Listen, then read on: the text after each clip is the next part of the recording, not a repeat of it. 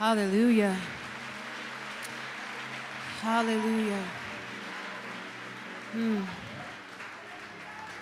You know, as we were singing the last verse of that song, and it said, Jesus, bring new wine out of me. I think sometimes we sing songs and we don't really know what we're saying. Because wine is the byproduct of pressing grapes. It's a byproduct of fermentation that happens over time. And so when we're saying, Lord, I want this new level, I want this new experience, God, I want you to bring out of me what's within me, God is saying, Are you ready for the crushing that's required? And we just said, I'll say yes, Lord, yes, to your will and to your ways, even if it crushes me.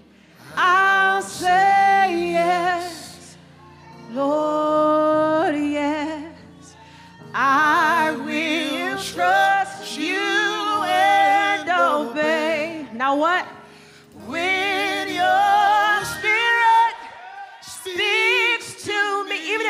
Agree, Lord, with my whole heart, I'll agree. And even if I want to say no, and my answer will be yes, Lord, yes. You just made a declaration there. Because, see, when you speak it, God's gonna test it. So, are you gonna say yes when that thing that you love is required of you? Are you gonna say yes when God says that relationship that means so much to you has reached its expiration date? Are you going to say yes? Because we just declared, Lord, I'll say yes. Lord, yes, to your will to your way. How many times has God's will felt good? Lord, yes, I will trust you and obey. Hold it. Do you know what faith is? See, many times we think we have faith because we say we trust God. But faith is not us trusting God, faith is God being able to trust us. So when your spirit speaks to me with my whole heart, I'll agree. And my answer? And my answer will be yes, Lord. yes. God, as we stand in your presence today, we're declaring that whatever you demand of us, God, we only have one answer. God, whatever you ask of us, we only have one answer, and that is yes. Father, your will and your way is the heart of our desire, God. And so today, Father, as I stand before your sons and your daughters, I ask that you will speak through me, God, because we don't need a word from me, God. We need a word from you. So speak through me because my answer, God, is yes. Whatever you have to say, God, we are ready to hear and we are ready to receive because we expect to be transformed. We expect to be changed as your heart meets ours today. In Jesus' name I pray. If you agree with that, say amen. Amen. Good morning, Change Church. You know what's funny? I, um, I, I preached the 10 o'clock service, and let me tell you how God is so funny, y'all. I preached my makeup off, like sweat literally dripping, and I went to the back and I was like, let me kind of touch up before the next service. Y'all, I left my touch up kit at the hotel, and I was like, Lord, really? And uh, God said, that's because the 12 o'clock service is gonna be real and raw. All right? Ain't, ain't no pretending, ain't no filters, ain't no nothing. Uh, I've been told that we're not under the time crunch we were at 10. That doesn't mean I'm gonna take two hours, but that does mean I'm gonna say exactly what God wants me to say the way that God wants me to say it. I love it how at the 10 o'clock service, you know, everybody was just like, Amen, praise the Lord. I think every service has a personality because y'all came in here like, ah! So I believe we're gonna have some fun. I'm excited about what God's gonna do in this service. Anybody excited?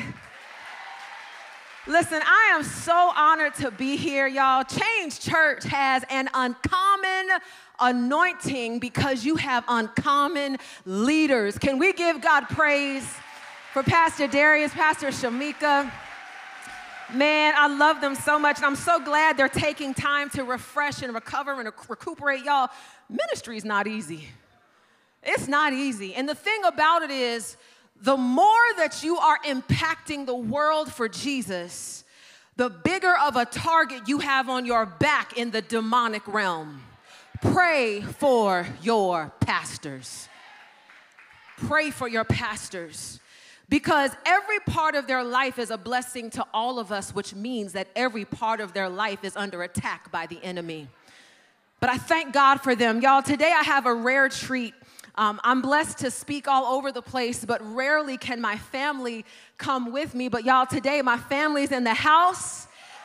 I want to give God praise for my husband. Y'all, my husband is also my pastor, y'all.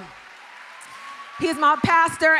And if you were to look up the word fine in Merriam Webster's dictionary, there would be a headshot of Pastor Timothy Lael Jones, Sr. of Gainesville, Florida. So, honey, if you would just stand up and let the people see, see the glory. Amen. y'all, we just celebrated 19 years of marriage, y'all. We celebrated 19 years. I'm so grateful that God has given us the grace to experience this. Uh, sitting next to my, my husband is my oldest son, Timothy Jr. He's 13, y'all. TJ, go ahead and stand up just so they can see. I'm not gonna embarrass you, just so they can see you. He has the nerve to look me straight in my eye.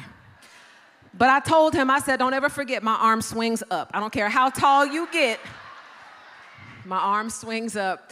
Uh, my youngest son, Isaac, is in the Next Generation Ministry, but he is here with me too. So I just really appreciate all the love, all the hospitality that you have shown to us since we've been here. Um, y'all, there is a word from the Lord. There is a word from the Lord. Let me tell you, I told the 10 o'clock services, and I'll tell you this.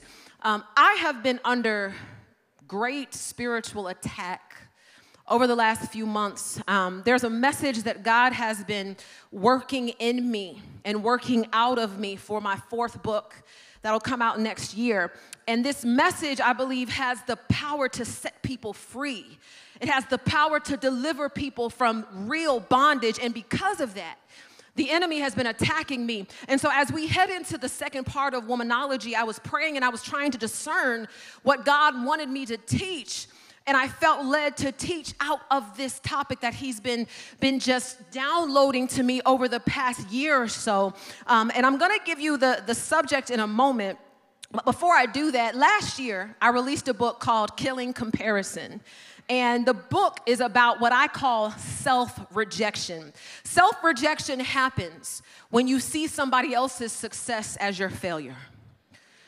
Self rejection happens when you see somebody else's win as your loss. When you believe that you're not enough because it seems like somebody else is more.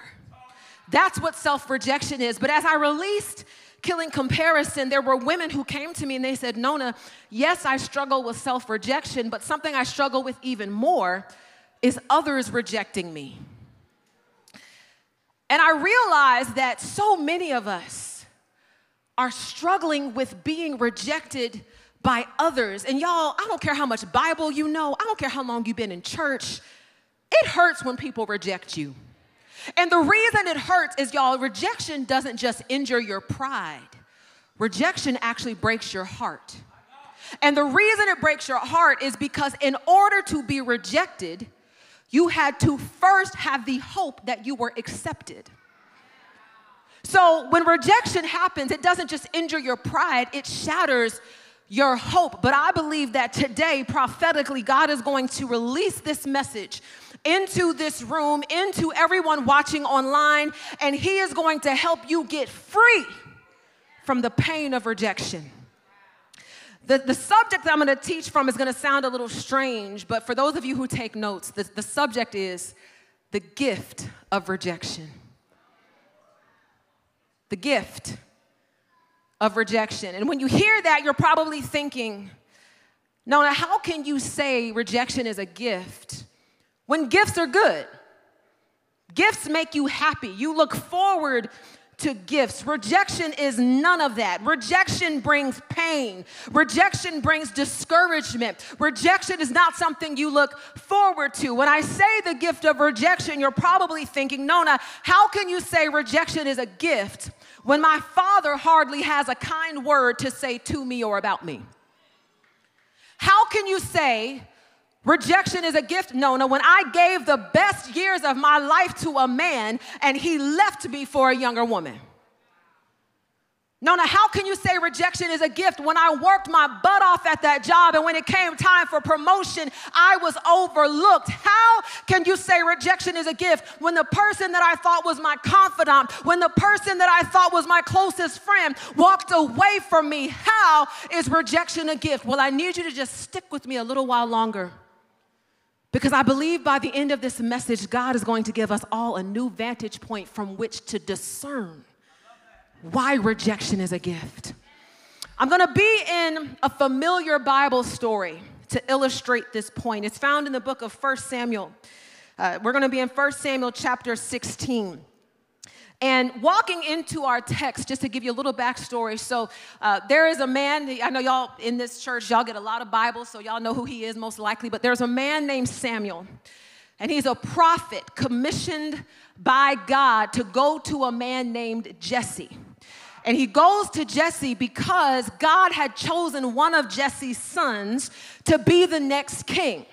You see, the current king, his name was Saul, he messed up epically. And so God decided that he was no longer worthy of the kingship and he was going to make one of Jesse's sons king. Well, he tells Samuel to go find Jesse. He didn't tell him who he had chosen, he didn't tell him which son, but he said, I will reveal him to you when he passes before you. So Samuel is approaching the town where Jesse lived, and the elders of the town see Samuel approaching. The thing you have to know about Samuel is he was a for real, for real prophet, all right? And so when he showed up, there was always conviction and correction. He wasn't coming to play, he wasn't coming to eat donuts and cake and no, no, no. Samuel was coming to set things straight. And so when they saw him, when the elders saw him, they got worried and they said, Do you come in peace? And so Samuel begins in verse uh, 5 of 1 Samuel 16. He said, Yes, in peace I have come to sacrifice to the Lord. Consecrate yourselves and come to the sacrifice with me. Then he consecrated Jesse and his sons and invited them to the sacrifice. Now, when they arrived, Samuel saw Eliab and he thought, Surely the Lord's anointed stands here before the Lord. But the Lord said to Samuel, Do not consider his appearance or his height, for I have rejected him. You see, the Lord does not look at the things people look at. People look at the outward appearance, but the Lord looks at the heart. So then Jesse called Abinadab and had him pass in front of Samuel, but Samuel said, The Lord has not chosen this one either. Jesse then had Shammah pass by, but Samuel said, Nor has the Lord chosen this one. Jesse had seven of his sons pass before Samuel, but Samuel said to him, The Lord has not chosen these. So he asked Jesse, Are these all the sons you have? Jesse said, Well, there is still the youngest. He is tending the sheep. And so Samuel said, Send for him, for we will not sit down until he arrives. I need to take a step back because, see, a lot of times when we read this text, we focus on the fact that everyone was going to wait on the youngest son, but I need you to actually pay attention to something else. Samuel asked Jesse, Are these all the sons you have? Without batting an eye, without skipping a beat, Jesse said, Oh no, there still the youngest. He's out in the field tending sheep. You see, it wasn't that Jesse didn't know where his youngest son was, it's that he wasn't invited. And the thing about rejection, the reason why rejection hurts so bad, is because it isn't accidental. Rejection happens on purpose. Rejection requires intentionality. You see, just like it did to Jesse's youngest son, rejection will have you feeling like you've been left out in a field by yourself. Can anybody relate to that? Where you have found yourself in a place of feeling discarded, unwanted, uninvited, not needed, overlooked. Well, let me tell you something. What I'm talking about is not just in the abstract, because I have lived this my entire life. Y'all, rejection is like the oxygen that I have breathed since my birth. Let me tell you about me. I was born to a mother who did not want to have children. She and my father had been married for 13 years when she found out she was pregnant with me. And even though my father was excited because he always wanted to be a dad, she was angry. She felt that children would be a burden. She liked to live a fast lifestyle, and she felt that children would be a burden. To make matters worse, halfway through her pregnancy, my father started to have some stomach pain. So he went to the doctor to have some tests run, and they diagnosed him with terminal stomach cancer. They gave him six months to live. But he fought as hard as he could, and he lived until two months shy of my second birthday.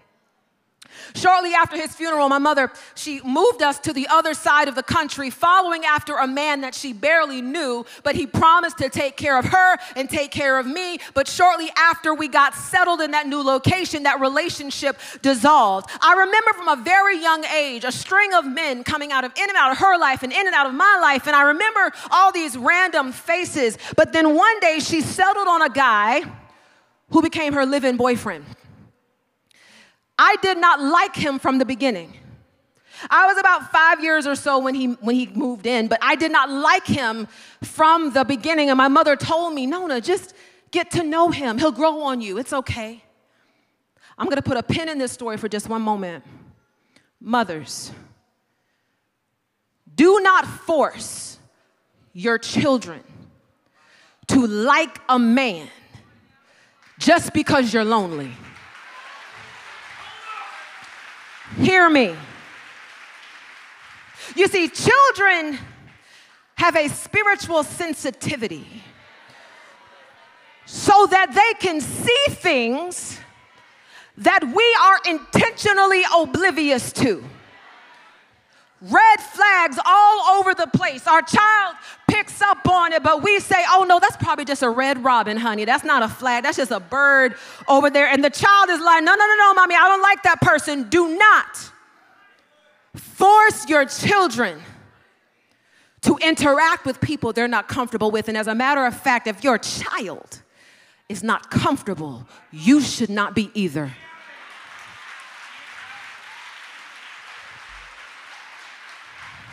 A few months after he moved in, my mother's sister passed away and she had to go back home for the funeral. And I begged my mother to take me with her. I remember watching her pack her big gray suitcase and literally begging her in tears, Mommy, please take me with you, Mommy. I don't want to stay here. I don't want to stay with him, Mommy. Please take me with you. She said, Nona, it's only a couple of days. I can't afford another plane ticket. I won't be gone very long. The first night that she was gone, he assaulted me. The first night. And after it was over, he said to me, You better not tell your mother what happened, or she'll get rid of you. For two years, I kept it to myself while he repeatedly abused me. Until I was almost eight years old, and I worked up the courage to tell my mother through tears what was happening to me and she had him arrested. And y'all, I thought it was over. But on the day of his release from jail, she took me with her to pick him up and brought him back home where the abuse resumed. Not only that, my mother became physically and verbally abusive. So here I was in this house where I'm being abused in every way imaginable and possible. My mother's telling me that she wished I was never born. She should have never had me. She's calling me all types of names. He's abusing me. I have nowhere to go. So at the age of nine, I tried to end my life by drinking laundry detergent. Thank God I didn't drink bleach, but I tried to end my life. It was unsuccessful. So at the age of 11, I tried again. But this time I tried by taking a knife to my left wrist. I thank God for his mercy because instead of dying, I have a permanent scar on the inside of my wrist to remind me of the goodness of God.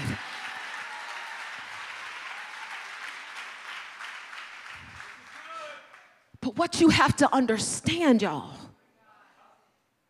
is the weight of that rejection followed me throughout my life.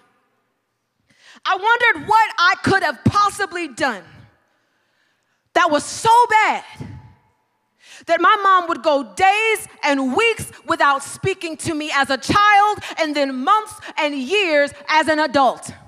Just like Jesse's youngest son, I felt like I was left out in the field of childhood, adolescence, young adulthood, adulthood, marriage, motherhood. I felt so unworthy. I felt so destroyed that I had a cavernous hole in my heart that I would fill with relationships that only channeled benefits in one direction. I had friends and I had boyfriends, and they gave me crumbs of attention, and I would live off of those crumbs, never making a demand on the relationship because rejection had distorted my understanding of my worth. And so I would not ask them for anything. And in the rare instance that I happened to ask them for something, their prompt disappearance only served to remind me that I was not worthy. This is what happens when you are carrying the weight of rejection. And some of us in this room right now, I'm talking to the women and the men. Some of us in this room right now, you have been playing small because rejection has made you believe the lie that you're not worthy of more. Has anybody ever been there? You know what I'm talking about? Because rejection will literally have you believing that you do not deserve better. But I came here to declare the truth of God to somebody today. Because if you allow it, the gift of rejection will not only help you understand your value in God, but it will make you grateful for every rejection that you experienced. I'm going to take us back to the text. Let's go back to the text because you see, the Bible tells us that Jesse's youngest son was a young shepherd boy named David.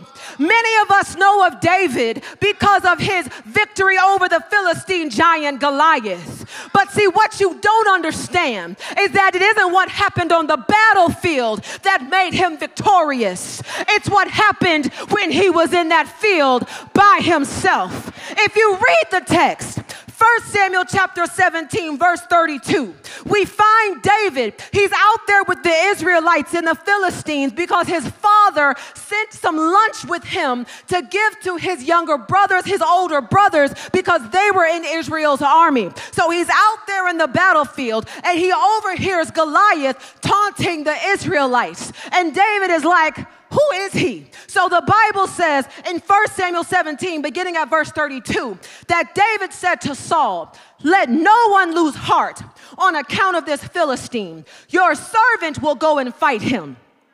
Saul looks at this little shepherd boy and he says, uh, you're not able to go out against this Philistine and fight him. You are only a young man, and he has been a warrior from his youth. But David said to Saul, Oh, let me tell you about me. You see, your servant has been keeping his father's sheep. When a lion or a bear came, and carried off a sheep from the flock. I went after it, I struck it, and rescued the sheep from its mouth. When it turned on me, I seized it by its hair. I struck it and I killed it. Your servant has killed both the lion and the bear. This uncircumcised Philistine will be like one of them because he has defied the armies of the living God. The Lord who rescued me from the paw of the lion and the paw of the bear will rescue me from the hand of this Philistine. You see, what you didn't catch, what you didn't catch. Do you remember where David was when Samuel came to Jesse's house? He was out in the field tending sheep by himself. But David wasn't just out there tending sheep, David was out there getting ready for Goliath. When you are in the hand of God, when you are in the will of God, even people's rejection of you will serve God's purpose for you. The thing you have to know is David wasn't ready for Goliath in spite of being rejected. David was ready for Goliath because of being rejected. And some of you in this room right now have been thinking that your rejection somehow makes you less than. But I came to tell somebody that whoever left you out in that field, that is not to your detriment, that is to your good.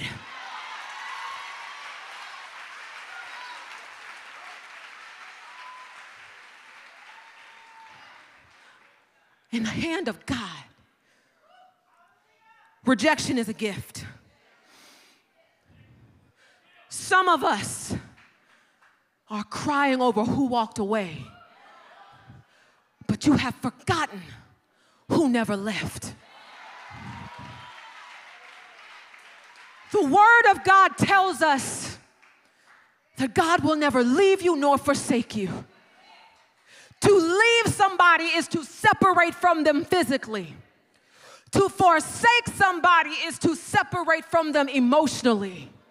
And God is saying, I will do neither. So instead of focusing on who walked away, focus on who said, I will be with you to the end of the age.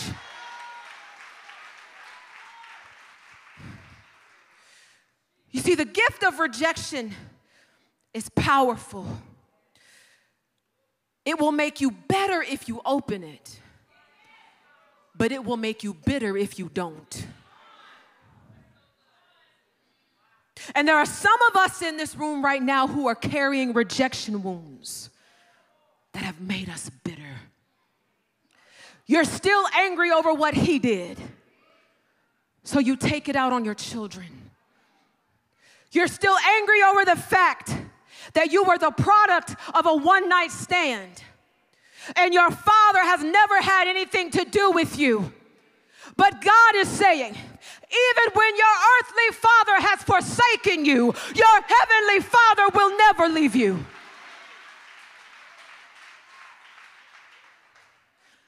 I am grateful for every rejection I've experienced.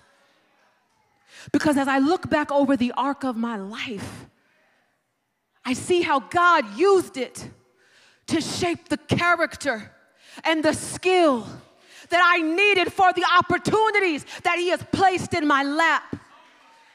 Y'all, when people ask me to describe myself, I just put it this way I am a statistically improbable product of God's grace. And that may sound good and poetic, but let me tell you something. Have any of you ever heard of the ACE assessment? It's called the Adverse Childhood Experiences Assessment.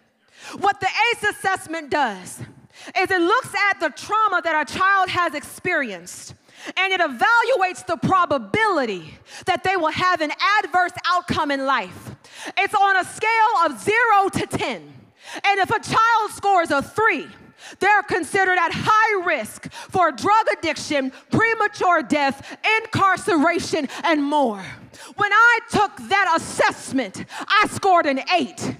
I am standing here today because the grace of God reaches further than the pain of rejection.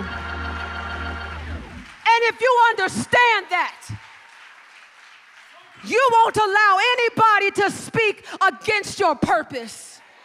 Yeah, you may have come out of drugs. You may have come out of prostitution. You may have been bankrupt. Oh, yeah, you may have been the product of an affair. But let me tell you about my God. He wastes nothing.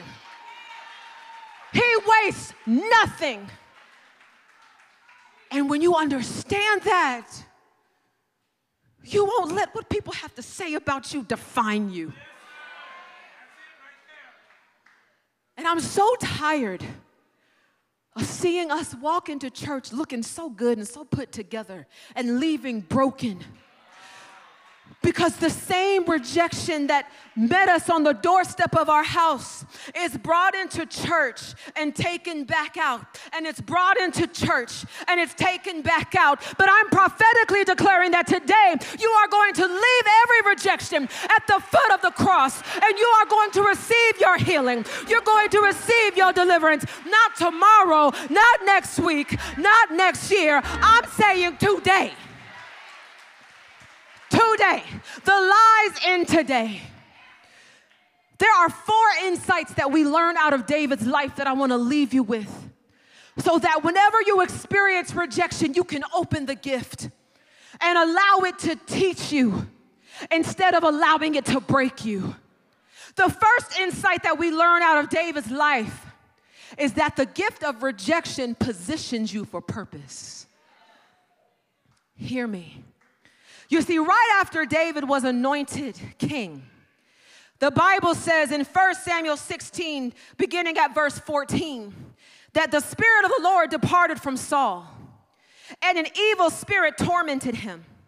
Saul's attendant said to him, See, an evil spirit from God is tormenting you. Let our Lord command his servants here to search for someone who can play the lyre. He will play when the evil spirit from God comes on you, and you will feel better. So Saul said to his attendants, Find someone who plays well and bring him to me. I'm repeating that. Saul said to his attendants, Find someone who plays well and bring him to me. One of the servants answered, I have seen a son of Jesse of Bethlehem who knows how to play the lyre.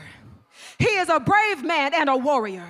He speaks well and is fine looking, and the Lord is with him. Then Saul sent messengers to Jesse and said, Send me your son David, who is where?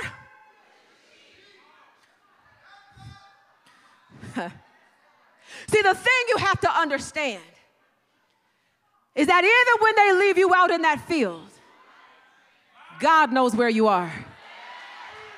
Yeah. Rejection will position you to be found by people who don't even know they need you.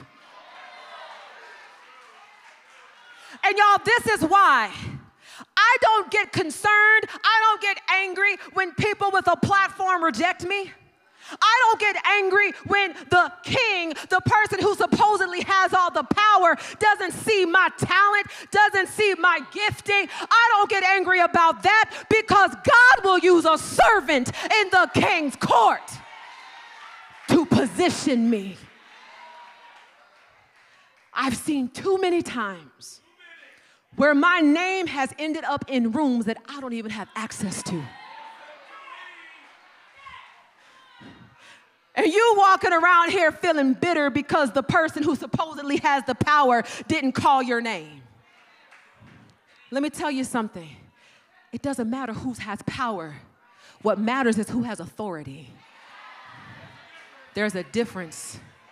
You see, power is the ability to make something happen. Authority is the jurisdiction that controls the power.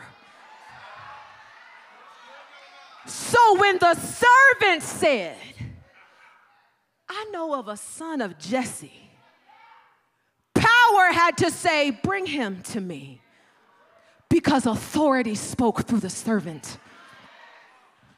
Stop feeling left in the field just because the king didn't choose you. You don't need the earthly king, you need the king of kings. Rejection will position you for purpose. I'm gonna tell you a true story, y'all. A few years ago, I was working for a corporation and I wasn't hired as a spokesperson, but they found out that I was a speaker.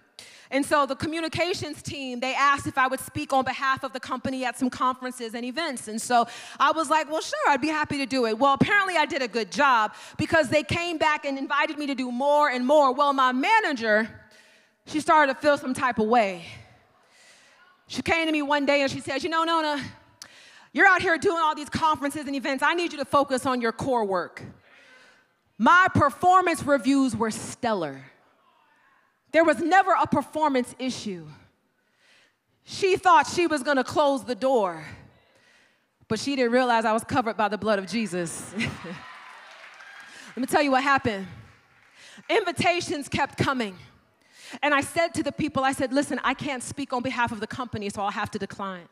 They said, oh, no, that's okay. We want you. I was like, I could just speak as me? They said, yeah, yeah, yeah, we want you. Here's the thing when I was speaking on behalf of the company, I couldn't get paid.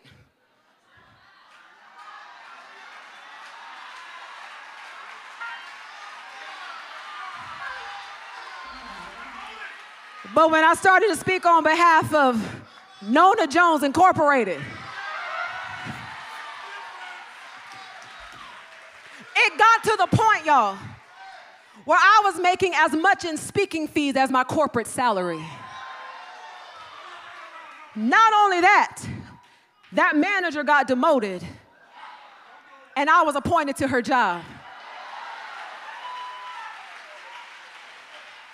And I had to tell the communications team because they came back. They were like, "Well, well, I guess you could speak for the company again." I said, "Well, you know, long as you understand that I will decide when I speak for the company and when I speak for me."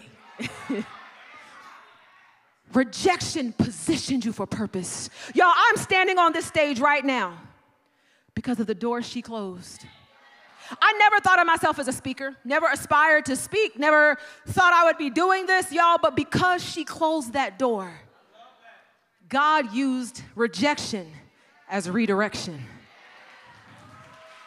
And I'm encouraging all of you if you have experienced a door that closed in your face, Closing that door doesn't mean there aren't other doors that God is opening. Stop thinking that that was the way. The fact that the door closed proved it wasn't. So now you need to ask God, what are you positioning me for? All right, that door closed, Lord, what are you positioning me for now? All right, they didn't choose me for that promotion, God, what are you positioning me for now? Rejection positions you for God's purpose. The second insight that we learn out of David's life is that the gift of rejection reveals people's role in your destiny. You see, many times we feel bad because people walked away from us.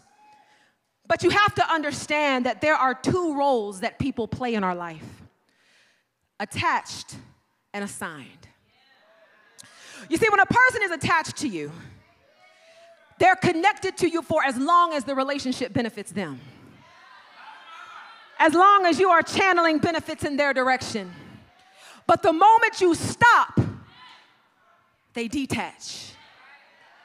When a person is assigned to you, however, they're not in the relationship for what they can get out of it. They're in the relationship for what they can contribute to it. And the mistake that we make is when an attached person starts to detach, it triggers insecurity in us.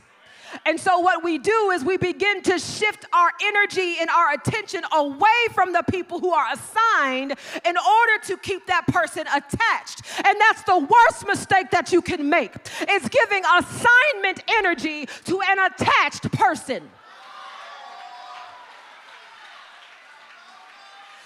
You have to build the discipline to know that nothing that God has for you is trapped in a person that walked away from you. Not one thing. Nothing that God has for you is behind a door that somebody closed in your face. When they walk away, they simply reveal that they are not meant to be part for what God has for you. And we have to learn to accept that reality. Stop chasing after people and trying to figure out what did I do wrong and this, that, and the other. Y'all, we are adults. If there's a problem, come talk to me about it. Don't go talk to everybody else and then have the nerve to say, Well, I don't know her like that. If you don't know me well enough to come talk to me, you don't know me well enough to talk about me either.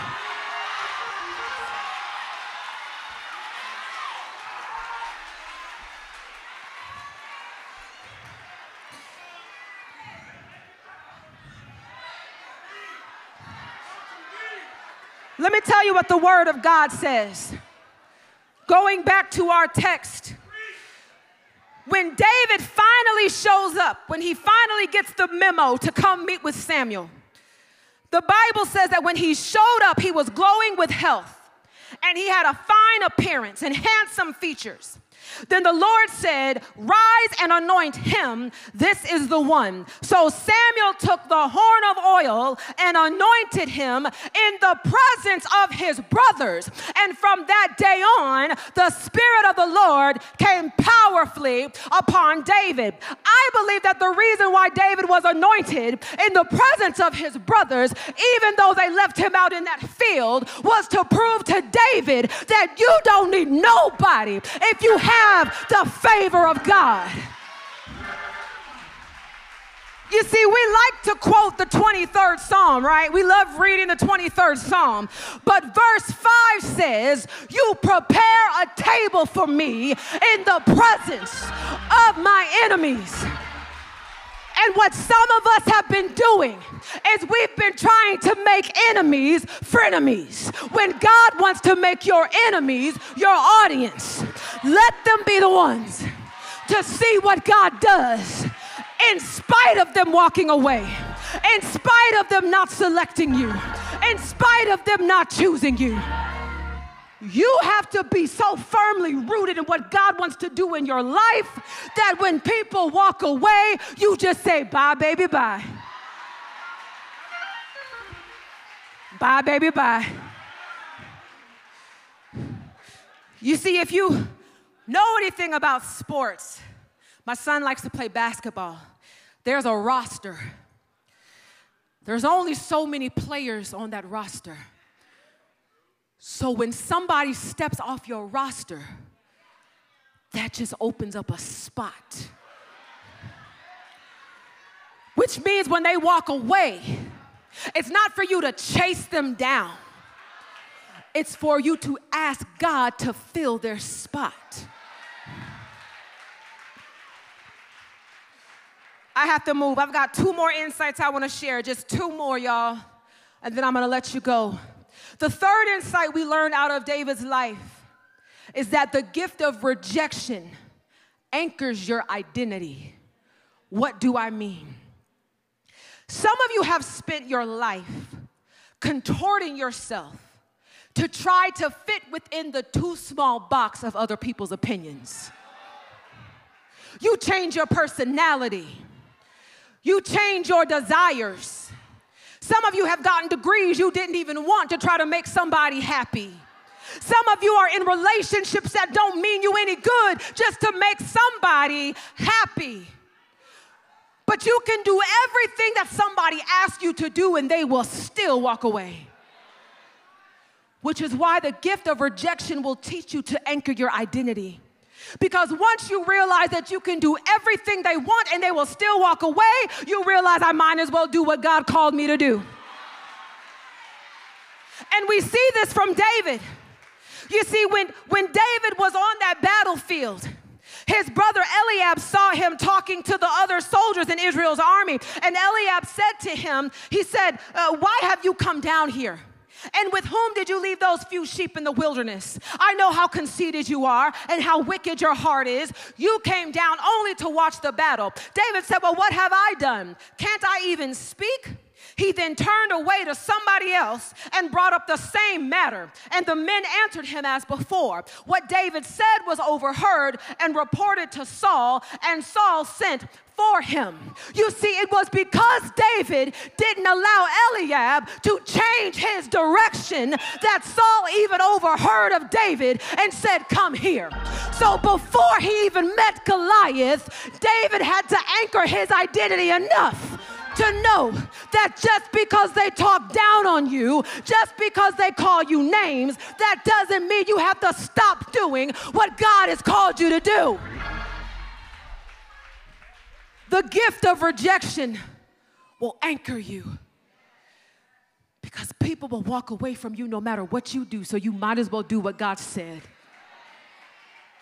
When you have people telling you, oh, well, you're not qualified to do that. I don't even know why you have that dream in your heart. There's no way that you can do that. When God places a vision on the inside of you that is impossible for you, that means it's not even about you, it's about Him. It's about Him glorifying Himself through you, it's about Him proving His power through you. So stop allowing people to make you play small in life. The last insight I want to leave you with, and this is important, y'all,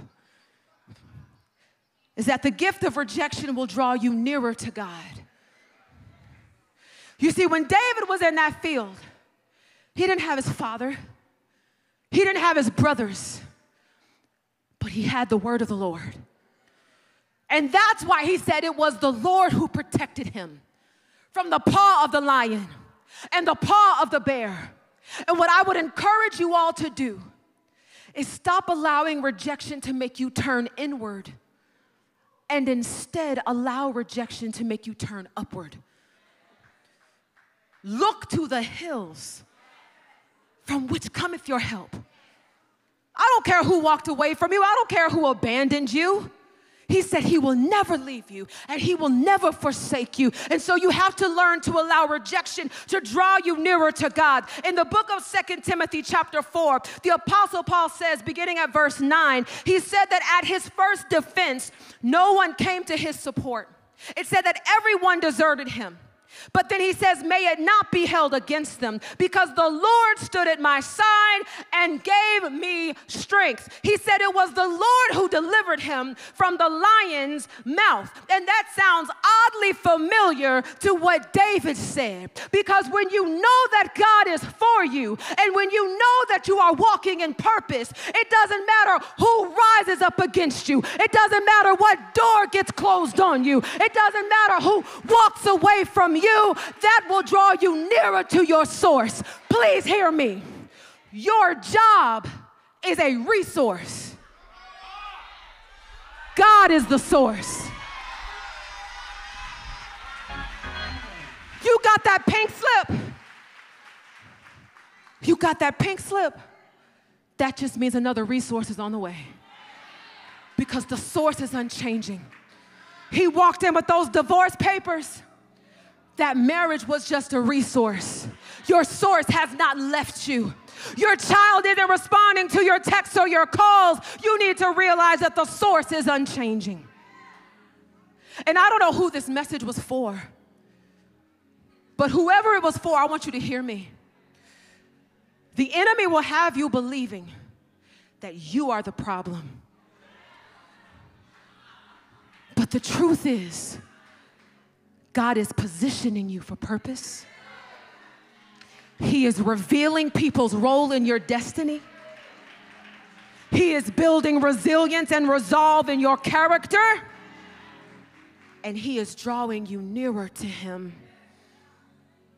Rejection is a gift that God can use for your good and for His glory. If you would bow your heads right now in the presence of God, Father. I did what you told me to do. And my prayer is that your daughters and your sons will leave this place today completely free. Doesn't matter who walked away, doesn't matter what door closed, it doesn't matter. Because you will never leave us and you will never forsake us. And you love to glorify yourself through us. Your strength is made perfect in our weakness, God. So, whatever weight of rejection we may be carrying right now in the spirit, God, we are laying it at the foot of the cross. We are not going to pick it back up again, God. because your word promises us that you will work all things together for our good. And we trust that today. God, we thank you for your sovereignty. I thank you for being a good and faithful Father, Father. You are so faithful to us. Even when we're not faithful to you, God, you remain faithful to us, Lord. Thank you for the gift of rejection because it is teaching us about ourselves, about others, and about you.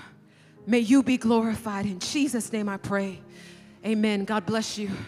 God bless you. Change family.